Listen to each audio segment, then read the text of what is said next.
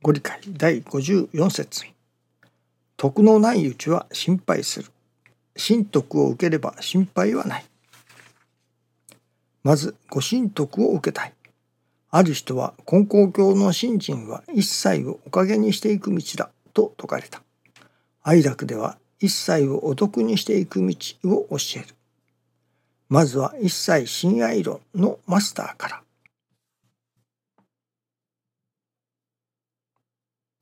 まずは一切親愛論のマスターからと師匠は教えてくださいます。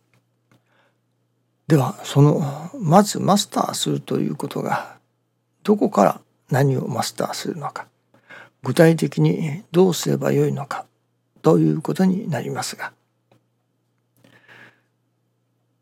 いろいろな道があります。それこそお茶の道であったりお花の道であったりそこのそれぞれにやはりご流儀というものがあります。その先生の流儀ですね。このお道にもやはり師匠大坪宗一郎氏のご流儀というものがあると思いますね。ではその師匠の流儀というものは何か。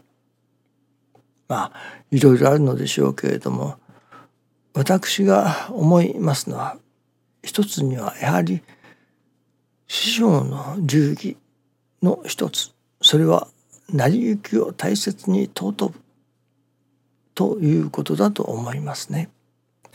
その成り行きを大切に尊ぶ。その中にまあある意味全てが入っているというのか。神様が成り行きを通して導いてくださる。まあその中でも私どもがまず腹に据えなければならないもの。それは何かというと成り行きは私どもの心を育てる。そのことのために神様がお働きくださるものだということですね。成り行きを通して神様が私どもの心を育てよう育てようとしておられると。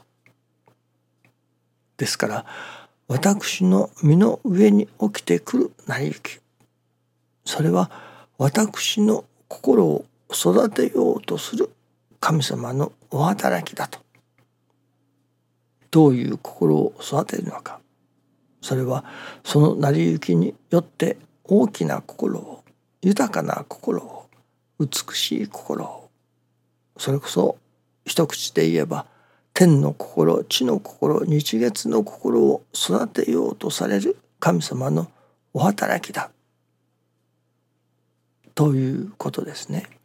まずはここをマスターする。それが一切親愛論のマスターのまあ始まりではないでしょうかね。ですからこれはあなたの身の上に起きてくる成り行き。それはあなたの心を育てるための神様のお働きだと。それこそあなたの心を一回り大きくしよう。豊かにしよう。より美しい心に育てよう。天地日月の心を身につけさせよう。として働かれる神様のお働きだと。いうことですね。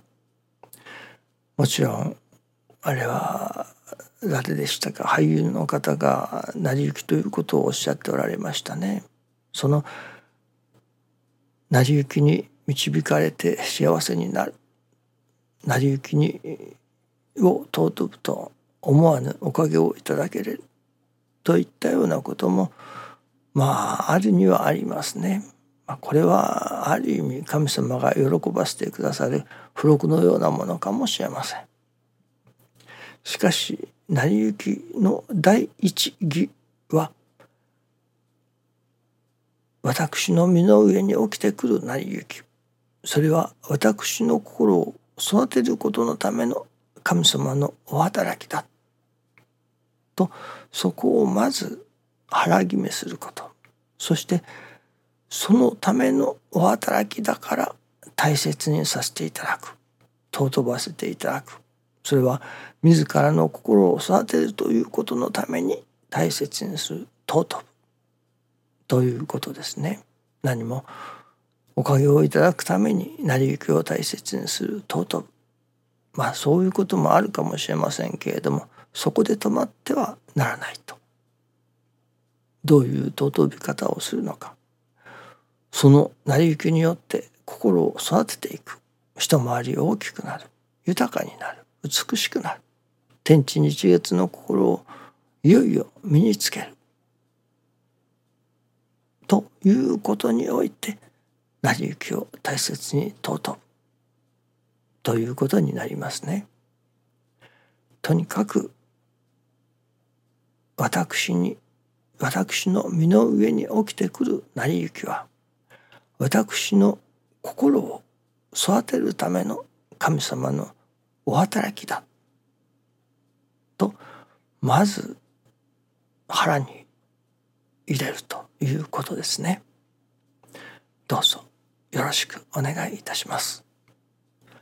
ありがとうございます。